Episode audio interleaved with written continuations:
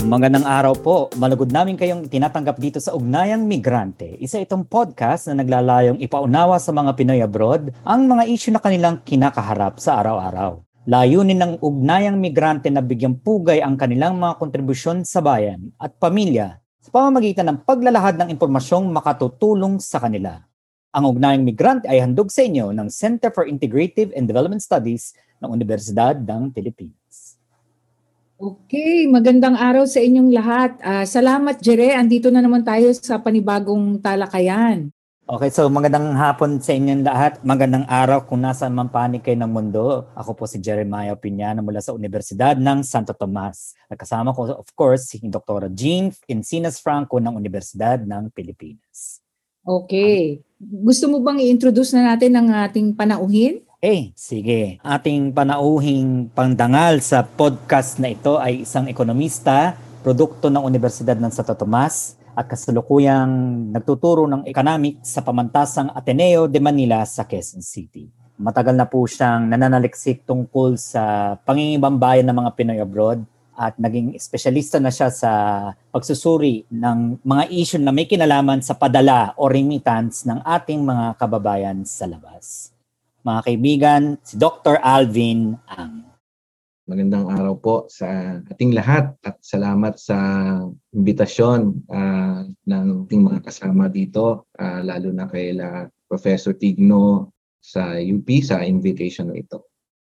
Pero ang tanong ko siguro may kinalaman sa pamilya kasi ang padala ano yan eh, isyong pampamilya yan eh. So ngayon na may pandemya na syempre yung Pinoy abroad kahit papaano kahit na may mga may mga nangyayari sa paligid hindi tumigil sa papadala dahil ano nga dahil nga yung pagmamahal nila sa pa, sa pamilya ayaw nilang ano mawala. Lalo na sa mga panahon ngayon sa tulong ng remittance.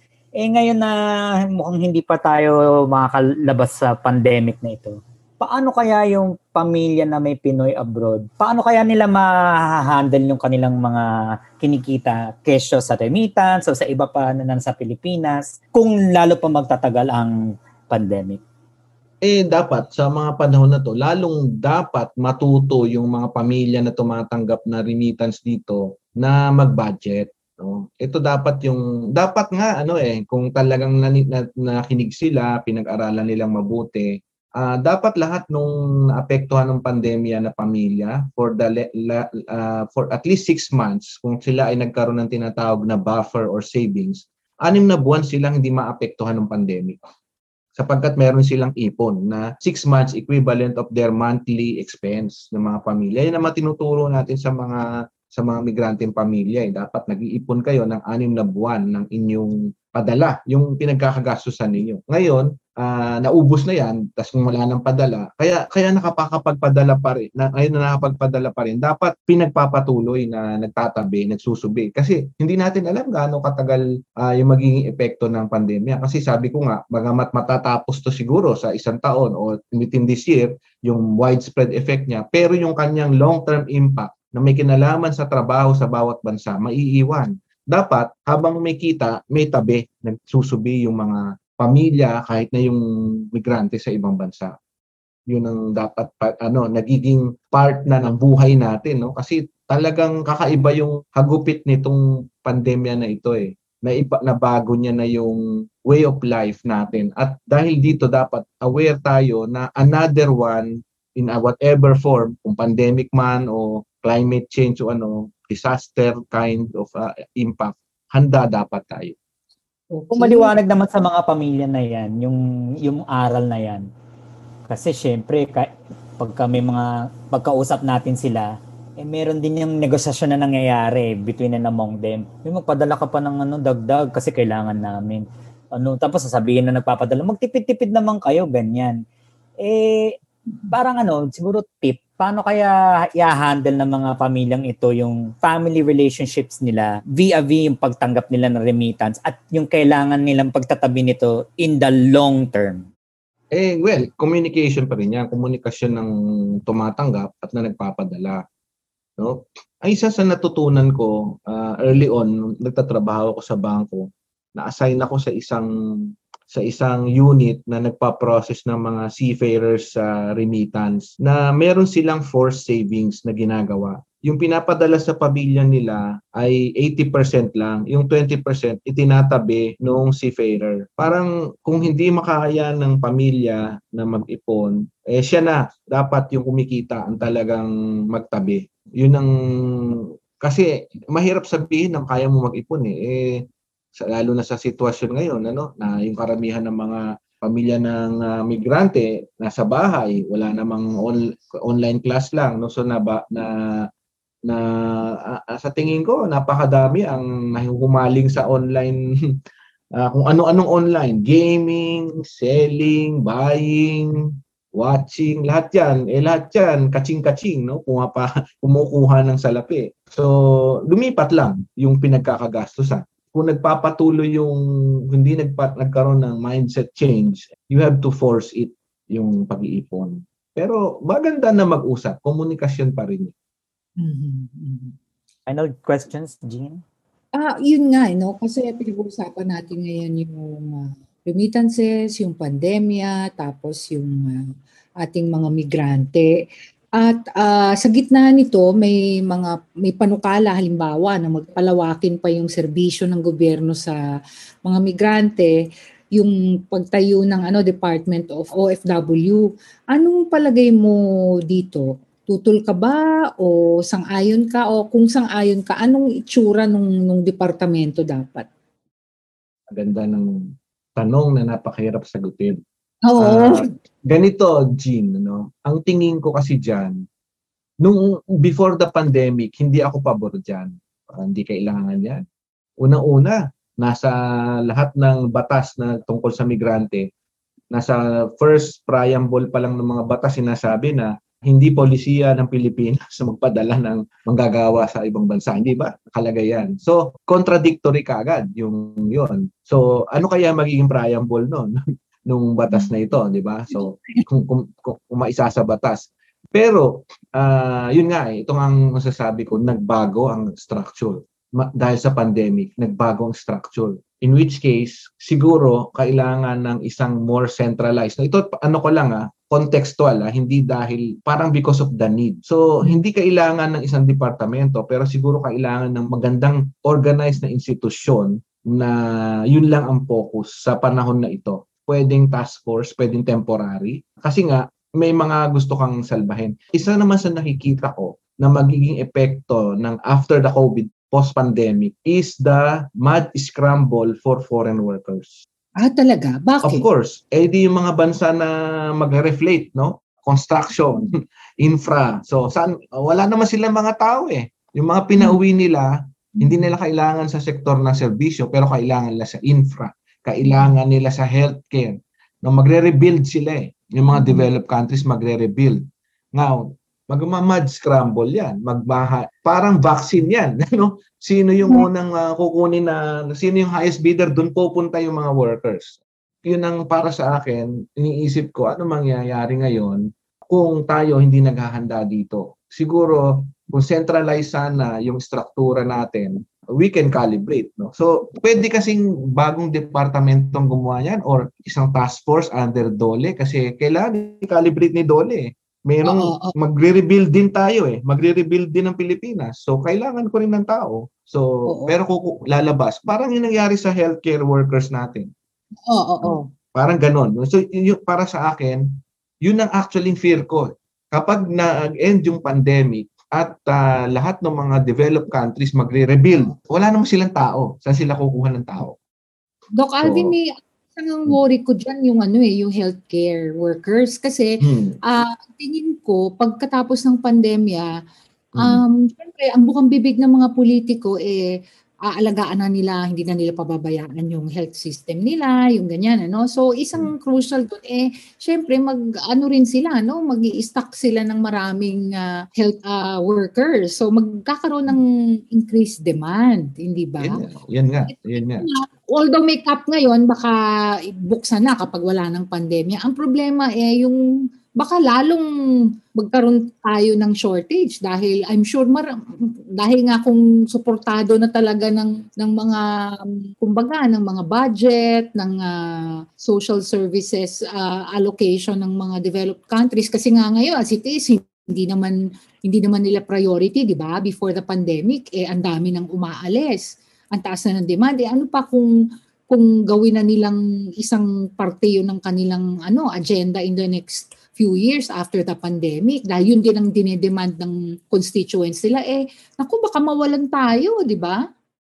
Ayun na nga, kaya nga isa isa nga yan sa ano namin eh, panukala namin ni Jere dun sa paper namin na uh, nung last year na yun hmm. sana ngayon pa lang yung mga international agencies like ILO, IOM dapat nagbabalangkas na sila ng what kind of ano what kind of migration of workers is justifiable no parang ganon kasi magiging alam mo magiging ano to eh kung may vaccine diplomacy, makikita ko parang workers diplomacy. Yeah, so, exactly. Mm. Yun ang magiging ano ngayon. Eh, lamang tayo doon eh. Lamang ang Pilipinas doon dahil marami tayong skilled workers na pwede nating gamiting ano, no?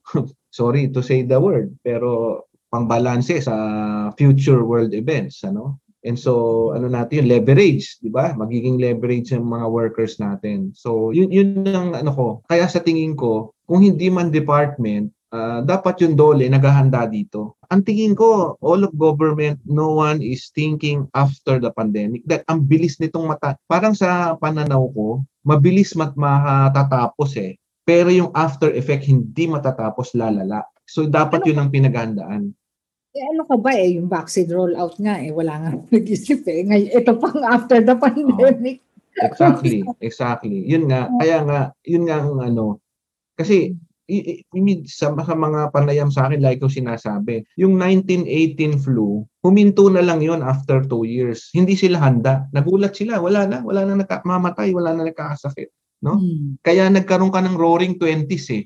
Yung ano, hmm. ano, yung yung lumabas yung taas, ay nako, yung pagod na ako, gusto ko na mag-enjoy, no? Yun yun. That is the roaring 20s. No, so ito ngayon, hindi rin handa yun eh. Kaya tingnan mo, excesses ang ginawa noon. Ang hmm. kinalabasan noon, Great Depression sa Amerika after 10 years. Dapat kasi hindi nang tao pa rin naman tayo eh.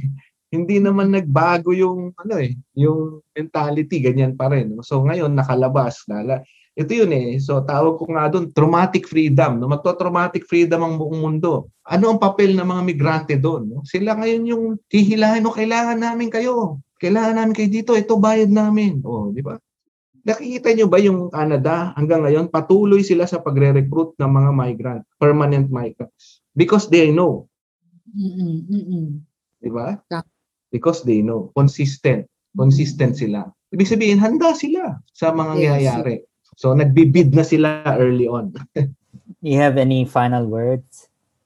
Well, eh, eh, kung titingnan mo naman kasi talaga, yun, yun yung kaya ko kaya ako pinad, pinadating hanggang sa dulo ng pagpigil ng pandemya kasi ano yun contextual yun na yun ang magiging response ng mga pamilya at ng mga nag, mga migrante na nagpapadala at yung magiging mga bagong migrante pa hindi ba kasi ano eh, sa, ano yan eh, uh, long term eh. Yun yung implication. Malamang wala na yung yung mga service workers mo na nagtatrabaho sa mga hotel, sa mga mall, mawawala na yan. Pero papalitan ng higher skill. Ano na may implikasyon na naman sa atin yan sa education system natin. 'Di ba? So, ano ano ngayon ang hahanapin ng mga tao na naman dito?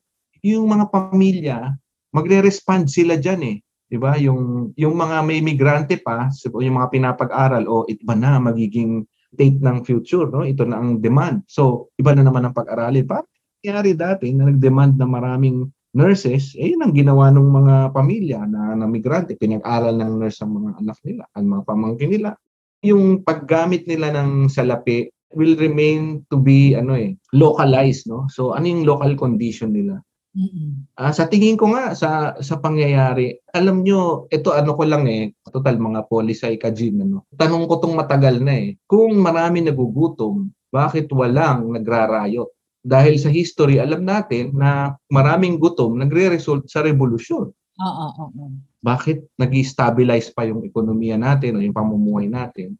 At yung krimen, hindi naman ganong malalang malala, di ba?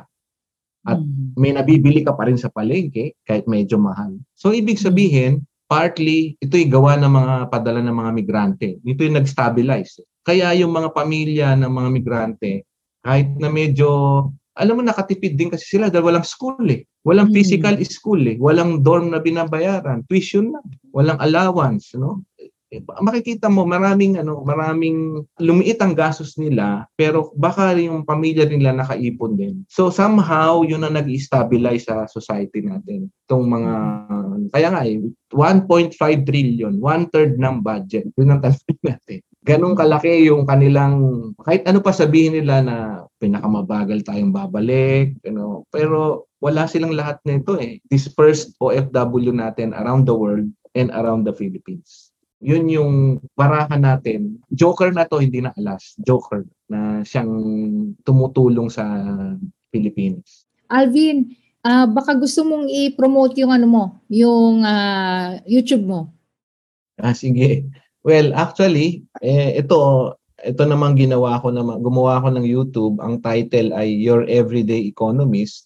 Ah, Hmm. Hindi ko masyado to na-update pero really ito, ah, nag-ugat ito dahil marami nagtatanong sa akin kung ano ang magiging epekto ng recession. recession no? So, i- i- siya ay all in Filipino, in Tagalog, at na nagdi-discuss ako ng mga economic concepts, lalo na ngayon na, na may pandemya, anong mga negosyo ang pwedeng pasukan, paano iwasan yung mga scam na yan, paano ang, ah, bakit ah, yung mga iba-ibang investment, yung Bitcoin, ah, ano ba ang ibig sabihin ng ah, bakit tumataas ang ah, presyo, bakit di na lang mag-print ang gobyerno ng pera para wala na tayong pre- problema, bigyan tayong lahat, bakit hindi bakit nangungutang ang gobyerno? Mga ganong topic no? Para mga tanong natin sa araw-araw.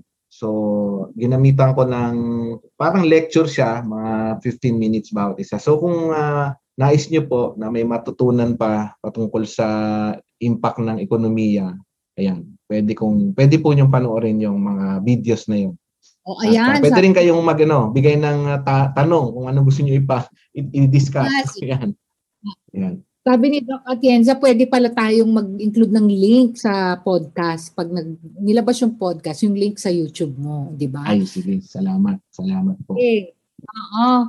Jere, siguro magpapasalamat lang tayo no sa Center for Integrative and Development Studies ng University of the Philippines and of course kay uh, Dr. Maria L. Atienza and Dr. Jorge Tigno sa kanilang pamumuno ah, nagkaroon tayo ng ugnayang migrante sa program on ah, social and political change ng UP Center for Integrative and Development Studies. Ah, pasalamat din kay Jessam at saka sa mag-edit nitong podcast na ito, no? So, Doc Alvin, Jere, Eh, maraming salamat sa mga makikinig ng podcast na ito at of course kay Dr. Alvin Ang ng Pamantasang Ateneo de Manila. So, ako po si Jeremiah Piñano. ako po si Jean Encinas Franco. Maraming Maraming- salamat sa inyong pakikinig.